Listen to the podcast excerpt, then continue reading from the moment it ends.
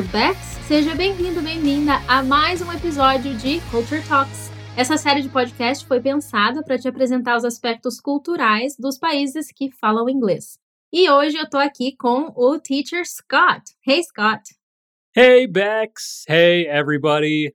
Teacher Bex, é um prazer estar aqui contigo, mas eu queria conversar um assunto meio sério e talvez polêmico. Vixe. Você topa? Topo, vamos lá. Então, é o seguinte, eu já ouvi muitas pessoas dizerem que o inglês é um idioma que tem muitas coisas estranhas, muitos aspectos interessantes, né? Tá bom, tá bom, mas hoje eu queria trazer o meu ponto de vista. Cara, ponto de vista. Mas por que, que é ponto de vista, então? Ponto de vista. Caramba, eu tô aqui confuso. Enfim, eu queria trazer algumas reclamações minhas sobre o português. Que o português também é uma língua bem estranha, na verdade, se você parar para pensar, tem muitas coisas estranhas. Tem. Eu vou dizer que eu dou graças todos os dias que eu não sou professora de português, porque eu acho o português complicado. Complicado. Justo, justo. Então, nós dois vamos apresentar alguns argumentos sobre os, os dois idiomas. Então, eu vou começar, tudo bem? Beleza, manda bala. Então, vamos falar de pronúncia. Pode ser? Pode, vamos ver. A pronúncia do português brasileiro, menina, gente, no começo foi uma coisa tão confusa para mim. Por exemplo, só uma palavrinha tão simples como de. Por exemplo, eu sou um professor de inglês. Tudo bem, até aqui, né? Mas se você for viajar para outra região, né, algumas regiões eles falam assim, professor de inglês. Mas em outros lugares no Brasil é de. Na verdade, todo mundo que eu converso quase fala de professor de inglês. Na prática é assim. Why? Por quê? Por quê? E não tem nem o som do D direito nem do E, né? Porque de é uma mistura de D com J, daí vem o I ali, é de inglês. Pois é, eu achei Sopa isso. de É. batata. Mas eu aprendi o seguinte, que se é DE sozinho, é de. Em muitas regiões do Brasil, professor de inglês, por exemplo, tudo bem. E verdade, já que DE no final é, é de, né, com esse som. Mas Uhum. depois eu aprendi também que muita gente fala, por exemplo, não é 18 o número, mas é 18. 18. Na prática, em conversas do dia a dia, é, quantos, ah, quantos anos você tem? Eu tenho 18. Daí fiquei muito confuso de novo, porque, gente, agora no começo da palavra também, DE é 18. 18. Why? Por quê? Bom, mas aí também a gente fala um pouco de coisa que a gente escreve de um jeito e fala de um jeito que não tem nada a ver, né? E eu acho que não tem idioma que faz isso mais do que o inglês. L-I-V-E. A pronúncia pode ser tanto live quanto live. E você não tem nenhuma indicação ali naquela escrita do que, que é o quê. Você tem que, né? Tem que deduzir pela frase, claro. Mas olha isso, você escreve L-I-V-E, daí tem hora que você lê como live e tem hora que você lê como live. Realmente, isso é complicado, é só pelo contexto mesmo. Vai na fé, Vai na fé? boa sorte.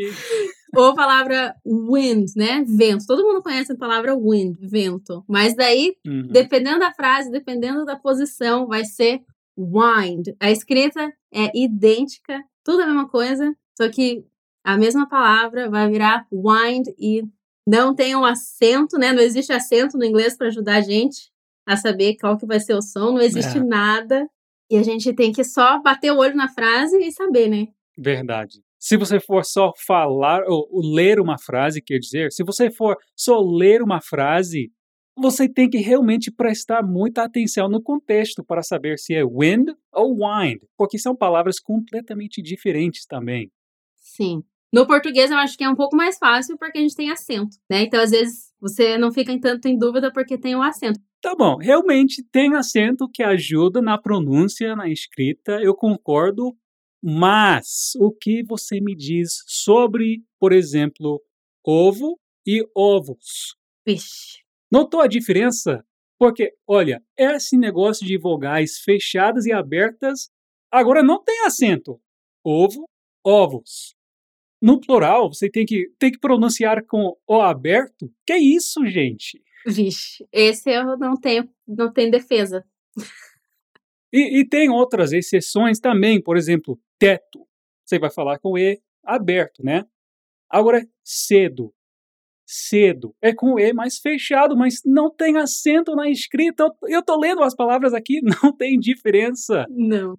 Mas é, é só na prática mesmo. E também, no começo, foi muito difícil para um gringo que nem eu perceber a diferença na pronúncia.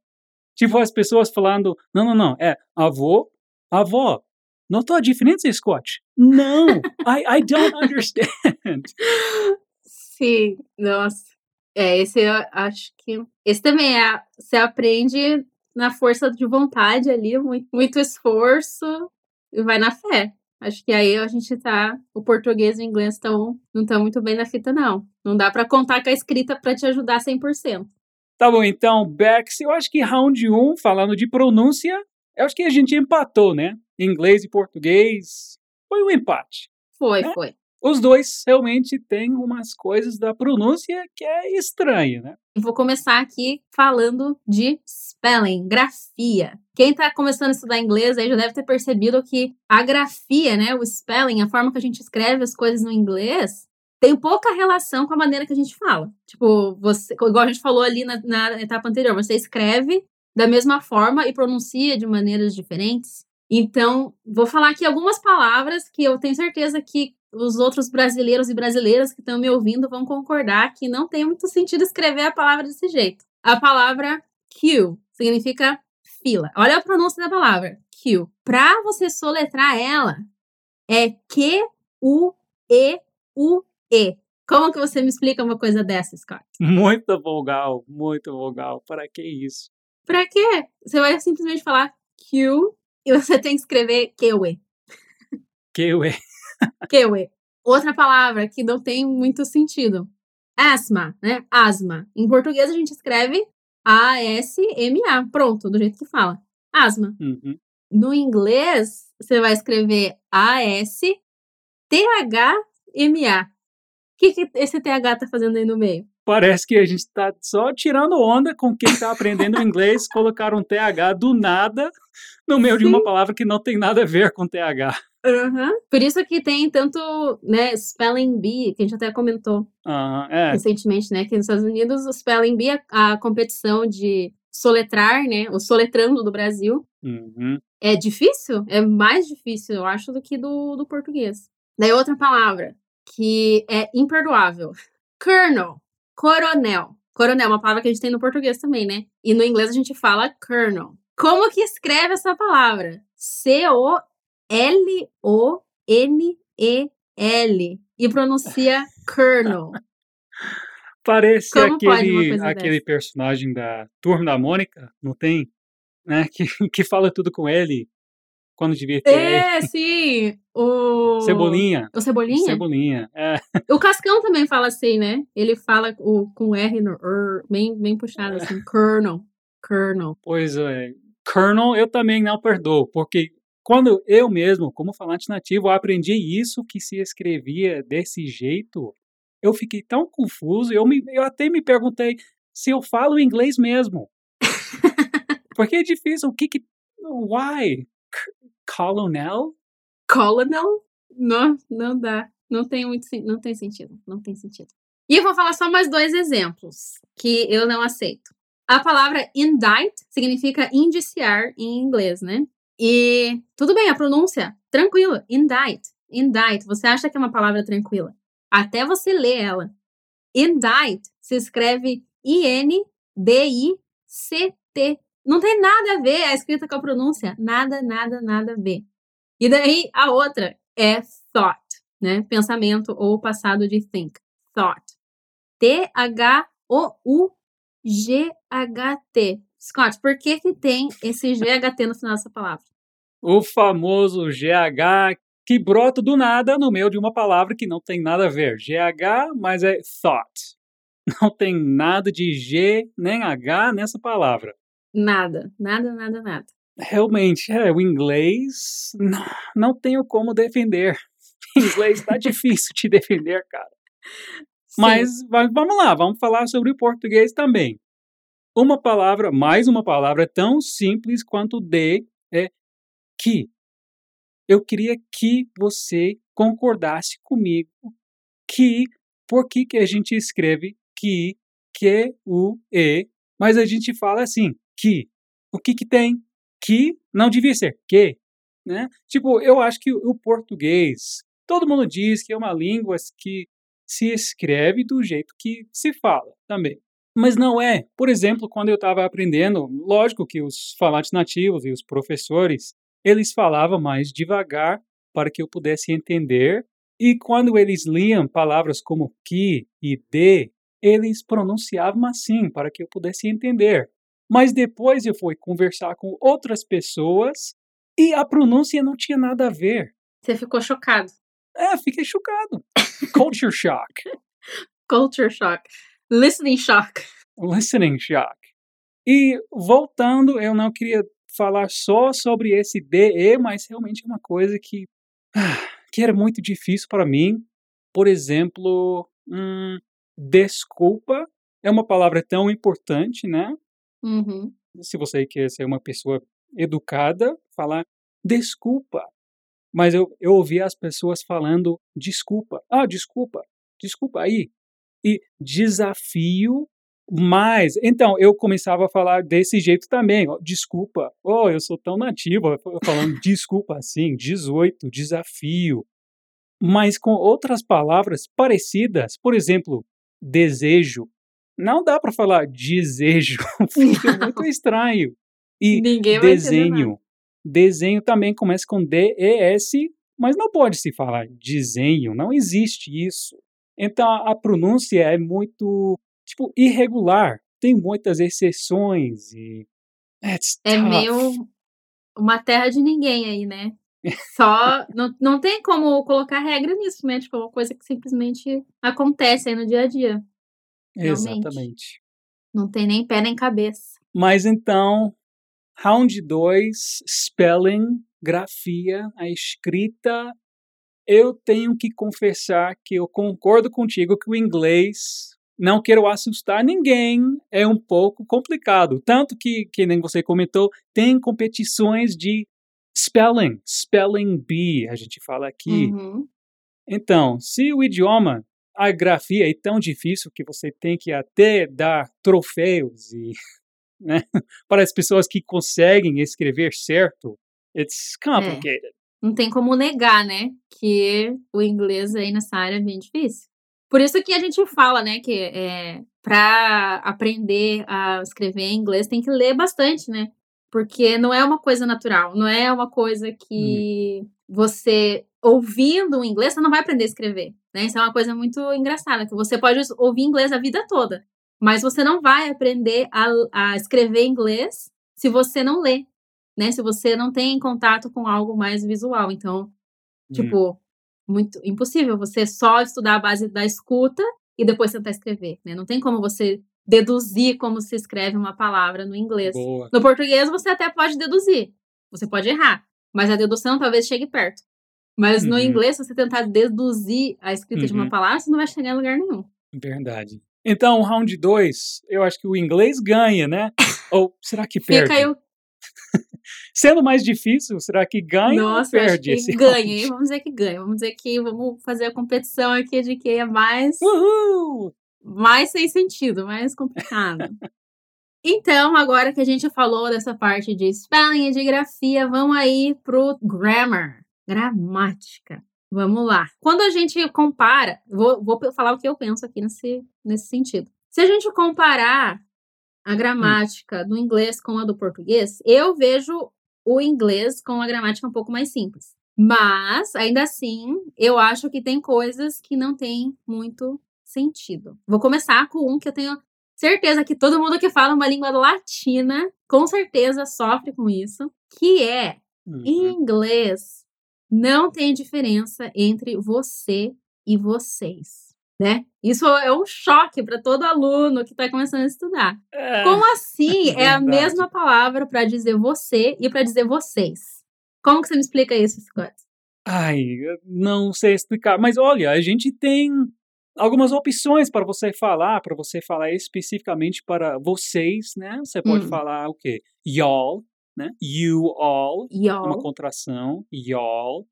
Mas isso é muito mais comum em regiões específicas dos Estados Unidos. Por exemplo, no sul, né? Uma expressão um pouco mais Ah, caipira, digamos assim, y'all, né? Eu já vou pensar que a uhum. pessoa é do Texas, por exemplo. Eu acho que também pode se falar use com S no final. E essas Sim. são expressões mais informais, né? Realmente não tem um plural de you oficial do inglês. Gramaticalmente correto, né? Gramaticalmente correto, sim. Mas use, sim, algumas regiões, tipo Nova York, por exemplo.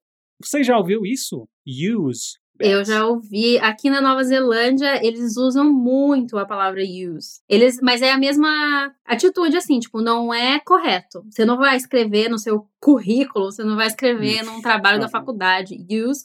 Mas no dia a dia as pessoas falam. Já ouvi aqui na Nova Zelândia, já ouvi na Austrália e já vi em filme, série, assim, de algumas regiões na Inglaterra também. Use, use. E eles Hum. até escrevem de um jeito diferente, que eu, eu vi uma vez escrito é, Y-O-U-S-E. Em vez de colocar Hum, só o S no no final do. U, eles colocam U, o, o S-E, né? Use, use. A gente tem alternativas, mas nenhuma delas é gramaticalmente correta. Não tem como usar num, num contexto mais formal. E a gente tem o you guys, né? Mas não é a mesma coisa.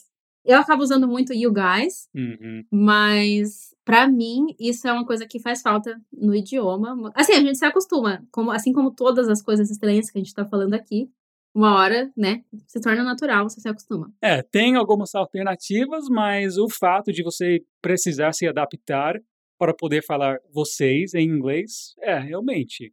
Mas, por exemplo, eu acho que muitos brasileiros reclamam da gramática do próprio idioma. Ah, No inglês, eu acho que muitas pessoas não reclamam da gramática daqui.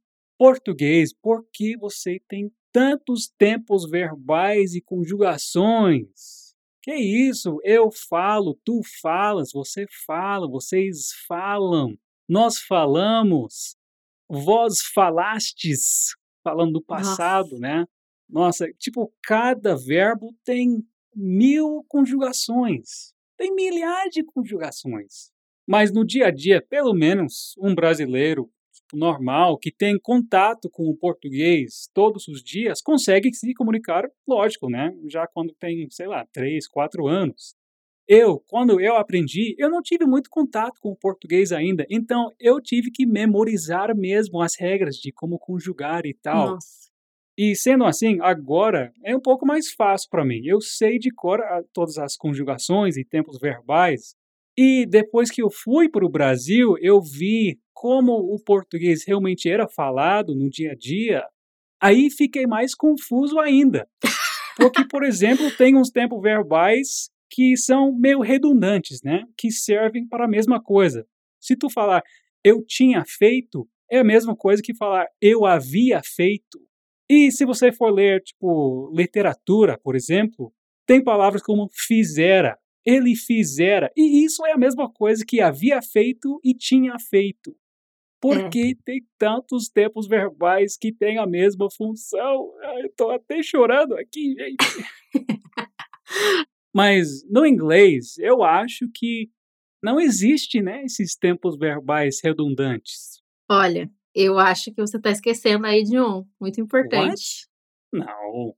Quem já está estudando aí há um tempo sabe que para falar no futuro no inglês a gente tem três formas que expressam, assim, basicamente a mesma ideia, né? Se a gente for ser muito chato e olhar bem de perto, eles podem ter algumas diferenças. Mas se eu falar eu vou fazer, né? Se eu falar isso em inglês, eu posso falar I will do, I'm going to do ou I'm doing. Aí você tem três formas de falar a mesma coisa. Então, pode acontecer bom, menos, tá- mas é. não dá pra dizer que Existe, tá bom. Tá existe. certo. Mas, então, eu te respondo eu vou fazer, eu farei e eu faço, né? Às vezes a gente usa faço no, no presente, mas a gente está falando de amanhã. Quem vai fazer o bolo? Eu vou fazer, tá certo? Eu farei. Tá meio formal, mas tá certo. Eu faço. Eu faço o bolo. Uhum. Aí a gente Eu tem três jeitos em português e também em inglês para falar do futuro. É, Tem pequenas diferenças, mas como você falou, tem basicamente o mesmo sentido. Uhum. Então, acho que os dois idiomas têm uma questão aí, só que ainda, como você falou, tem outros casos em que acontece isso com o português também, né? Não é só para falar do futuro. Então, acho que estamos no mesmo barco, mas o português é um pouco pior, realmente. Não dá pra, não dá pra dizer que não. Mas agora uma coisa que eu descobri recentemente que praticamente não existe em outras línguas, que é uma coisa super rara e é o jeito que funciona o inglês, é a mudança da ordem de palavras para você gerar uma pergunta, né? Então, Uhum. você pode falar no afirmativo, Jane is ready, né? A Jane está pronta. Se fosse em Uhum. português, para transformar isso numa pergunta é só mudar o tom, né? A gente fala a Jane tá pronta e a Jane tá pronta, mas no inglês, né, a gente muda a ordem das palavras. Is Jane ready? É uma coisa super incomum, né? Quem, eu não sou poliglota, tenho certeza que tem, né, outras pessoas aí que podem falar disso com mais propriedade, mas isso é uma coisa bem incomum, assim, de se ver nos idiomas de modo geral, né? Tem idioma que coloca partícula, Não, de- deve ter muitos outros idiomas que fazem a mesma coisa com perguntas, né? Olha, eu vi uma pesquisa essa semana com acho que cerca de 110 idiomas e eles determinaram que só 2% de todos esses idiomas fazem isso. Que eles mudam a ordem da palavra para gerar uma pergunta. 2%. Então, o inglês aí é um, é um pontinho fora da curva, é um special. It's very special English. Good job! nice, nice. Mas o, o português, bom, eu acho que muitos idiomas têm gênero, né? As palavras têm gênero. Mas é, o fato de português ter isso, por exemplo, hum, países tem um gênero. O Brasil, mas é a França. Vocês já pararam para pensar nisso? Que eu, como gringo, como aluno, estudante da língua portuguesa, eu tive que aprender até os gêneros de países, né? E também não existe uma regra, até que eu sei, né? E, por exemplo, Portugal já não tem, não tem um artigo definido, é em Portugal. Onde você mora? Eu moro em Portugal. E no Canadá, por exemplo, que termina com A, que para mim devia ser feminino, mas tudo bem. E é esse lance de gênero de palavras é confuso, porque não é tão simples quanto falar tipo se terminar em O é masculino, se terminar em A é feminina. Mas não é isso. Por exemplo, a tribo. Nossa. Tribo termina em O, então parece que devia ser masculino, mas é uma palavra feminina. A tribo. E o contrário tem o mapa. Nossa, não, é um ponto Uai. totalmente fora do, do sentido, né? Não tem, não se encaixa, né, no, em nenhuma regra. Não existe, não existe regra, né? Uhum. Acho que quando estão ensinando português, devem passar essa regra, igual você falou, ah, você termina com A, né? Vai ser feminino, você termina com O, vai ser masculino. Mas isso é só pra te confortar, porque na verdade isso não é verdade, né? É um, It's a lie. é uma mentira. Sei lá, a false sense of comfort. Mas eu vou puxar mais uma coisinha aqui antes da gente ir para nossa última, nosso último tópico, que são os plurais. No inglês a gente tem uns Uhum. plurais aí bem esquisitos. Não basta colocar um S, né? Por exemplo, dente, né? Teeth é dentes. Como será que é o Uhum. singular disso? Tooth. Por quê? Por que, que teeth é dentes e tooth é dente? Por que, que feet é pés e foot é pé? Olha no português, é só colocar o S. E no inglês fica outra palavra, muito diferente. E nem sempre segue a mesma regra, né? A gente tem, por exemplo, é marreco, que fala em português, marreco, ganso, né? Hum. Em inglês, um ganso é goose. Uhum. Daí, dois gansos é two geese. Uma palavra diferente. É, já tô, já tô percebendo um padrão aqui, que tipo, tooth singular, goose singular, teeth e geese, né? Eu acho que para mim faz sentido. Então, é, é só seguir sempre essa regra que dá, dá certo, Mas e não é? a palavra moose? O alce. Como que é o plural de moose? É, moose. Moose. É, é moose mesmo. É, Então, por quê? é verdade. É, tá bom, tá bom. Eu desisto, então. Eu desisto. não, não tem uma regra bem certinha que você pode seguir. Mas o português também. Não, o português né? é muito Por simples. exemplo, pão. O português é só colocar o S, não, é? Não. Não, se eu for pedir dois pães na padaria, tá certo isso? Não. Quero dois pães. Não, é pães. Vixe. Mas se eu for falar das minhas hands em inglês, mão, né? Eu tenho duas mães. Não. Não, o plural de mão é mãos, né? Nossa, é. E mães, mães já é outra coisa. E irmão, então? Agora fica confuso, realmente. Irmão é irmãos? Irmãos. Deveria ser, né? Seria o certo. irmãos, né? Eu acho que é. É. Então, o português, os plurais em português também tá, tá meio complicado. Então, uh, did we tie again? Será que a gente empatou de novo? I think so. Eu acho que sim, hein? In gra ah, grammar? Ah, É, não, acho que hard. o português ganhou um pouquinho aí. O português tá um pouquinho na frente nesse, nesse ponto aí. Um É. pouquinho na frente no, no Hum. mau sentido. Um pouquinho mais difícil. é, os tempos verbais, conjugações. Verdade, eu acho que o português ganha. Ganha, ganha.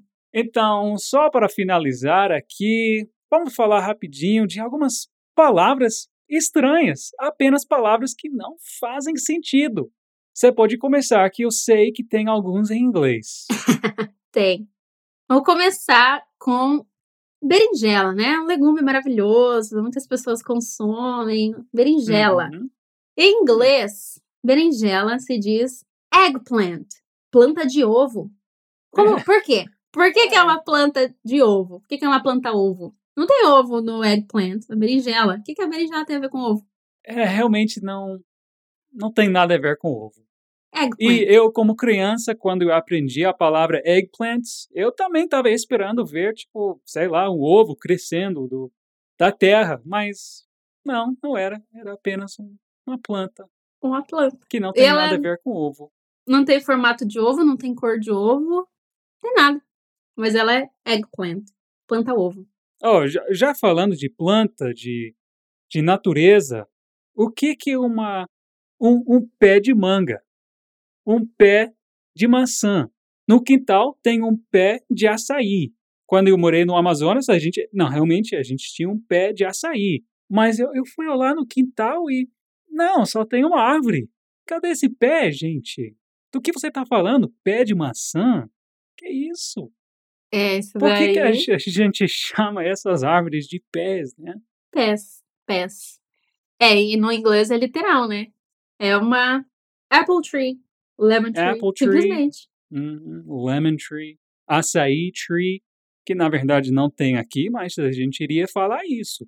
Açaí É. tree. Aí o, o inglês faz mais sentido, com certeza. Uma coisa que, que tem cabimento, né? E daí tem uma palavra que não dá nem pra jogar muito no inglês, porque no português a gente usa a mesma palavra, né? Mas como teoricamente, é, né, foi roubado do inglês pro português, a palavra hambúrguer, né? Hambúrguer. Ham Hum, significa presunto. Um ah, hambúrguer é. tem presunto? Necessariamente? Hum, não, um X tudo tem. Até que pode ter, tem. né? Pode ter. Mas é verdade. Né? Deveria ser o, Hambúrguer. o quê? Beef burger. É, beef burger. Então, não tem ham, mas é hambúrguer. E uma Mas é última. hambúrguer. mas Hum, é hambúrguer. E uma última, que eu acho que você nunca parou pra pensar, talvez, antes, é a palavra quicksand. Quicksand é areia movediça. Em, em português tem um nome Uhum. super difícil, né? Areia movediça. Mas quicksand significa, né, se a gente for separar ali as duas palavras, areia rápida. Sim. Desde quando areia movediça é rápida? Ela é oposta, ela é extremamente Ah, lenta, mas ela se chama areia rápida, quicksand. Hum, eu nunca parei para pensar nisso, mas é verdade, né? Devia Então. ser, sei lá, slow sand? Talvez. Slow sand. Faria mais sentido, né? Quem que deu esse nome? Nunca saberemos. Então, é, realmente a gente não tem como defender. Ou será que eu deveria falar, nós não temos como defender, Hum, né? A gente, nós, que a gente em inglês é the people. The people don't have a way to defend. Mas eu tô falando de we, de nós. Então, the Bom, people. Não e tinha parado pra the people, The people. the people are hungry. A gente tá com fome. A gente quer comer pão. The people. The people want to eat bread. Nossa. Parece tipo um protesto, tipo, A the people want carona. bread. Vamos às The ruas porque the people want bread.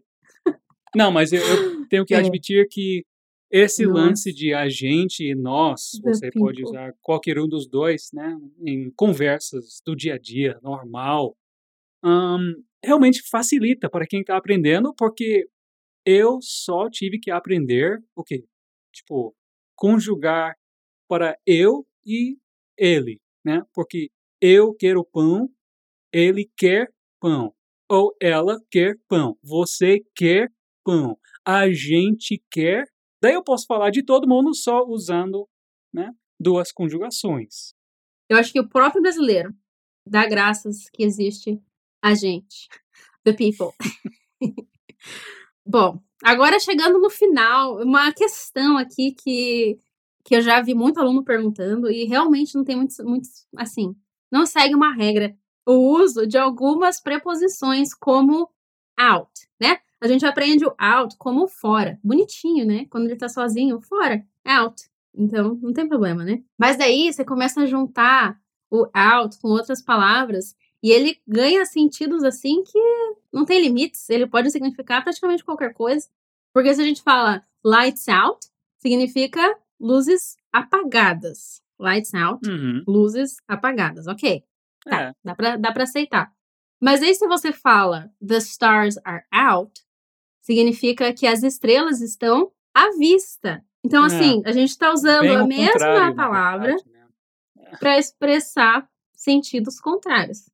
E daí, Uhum. coisas mais além, assim, tipo, figure out, descobrir, né, entender, raciocinar ali sobre alguma coisa. Outra coisa que não tem nada a ver com os outros usos do out. Né? E o inglês faz isso com muita coisa. Né? Se a gente for pegar outras preposições aí, meio que acontece a mesma coisa. Então, o inglês gosta de usar a mesma palavra para expressar 500 ideias diferentes. Verdade, a, a gente faz tipo reciclagem de palavras. A, gen- É, a gente não inventa novas palavras, só adicionamos com qualquer preposição, não precisa nem fazer sentido. Junto com out, que tem outro sentido agora, beleza. É uhum. verdade. Tá muito caro criar palavra, então vamos usar as mesmas palavras para falar tudo. Somos um povo econômico, Um entendeu? A gente não econômico. gosta de desperdiçar as palavras. Não, É, somos um povo viciado em preposição. viciado. E em usar de todas as maneiras possíveis, até nas mais Uhum. inimagináveis. É, então, de vocabulário, eu acho que talvez o inglês ganhe de novo. Uhum. Eu acho. Tem muita coisa sem sentido aí. Mas é aquela coisa, a gente se acostuma, né? Não se questiona. Igual você fala, deve ter ouvido quicksand, né? 50 vezes na vida, nunca parou pra pensar que é quick e é sand. e a gente também, no português, a gente não para pra pensar que a gente, a gente quer. Não, ninguém para pra pensar Aham. nisso, né?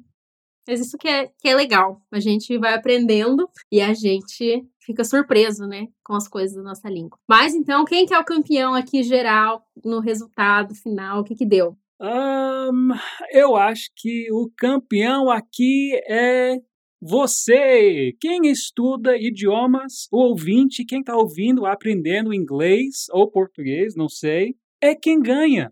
Porque realmente, ó, o inglês tem uns aspectos interessantes, algumas, algumas coisas difíceis, né, estranhas. O português também tem. Mas, é, aprendendo, se esforçando para aprender, pode ser uma coisa divertida e legal também, né? Sim, isso faz parte, mas depois que a gente aprende a dominar, fica. É uma coisa que muda as nossas vidas, né? Uma mudança de vida mesmo, você aprender um novo idioma. E uma nova cultura, né? Que a cultura está muito ligada com o idioma em si. Por isso que a gente pode dizer que isso daqui é realmente uma conversa sobre cultura, né? Uhum, exato. Como a gente falou aqui, o importante é não desistir, é não ficar frustrado, que você consegue. Olha, o inglês da Bex é perfect, gente. Eu estou falando para vocês, é 100% perfect, porque ela nunca desistiu e ela também se diverte aprendendo e ensinando. E isso é o que mais importa. Sim. E muito obrigada, Scott, por ter aberto as mentes aí do povo brasileiro pro quanto não é fácil também aprender o português. E, né, a gente tem que reconhecer que foi um esforço muito grande seu. E agora você está aqui se comunicando perfeitamente. Você consegue falar com qualquer brasileiro em qualquer lugar por aí. E você vai ser entendido e você vai entender.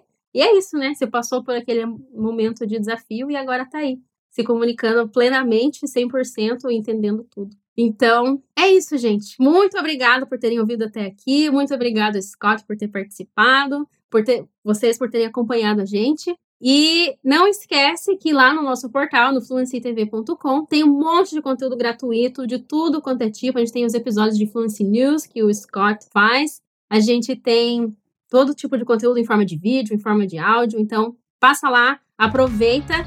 E é isso aí. See you next time, guys. Bye bye. See you next time. Bye.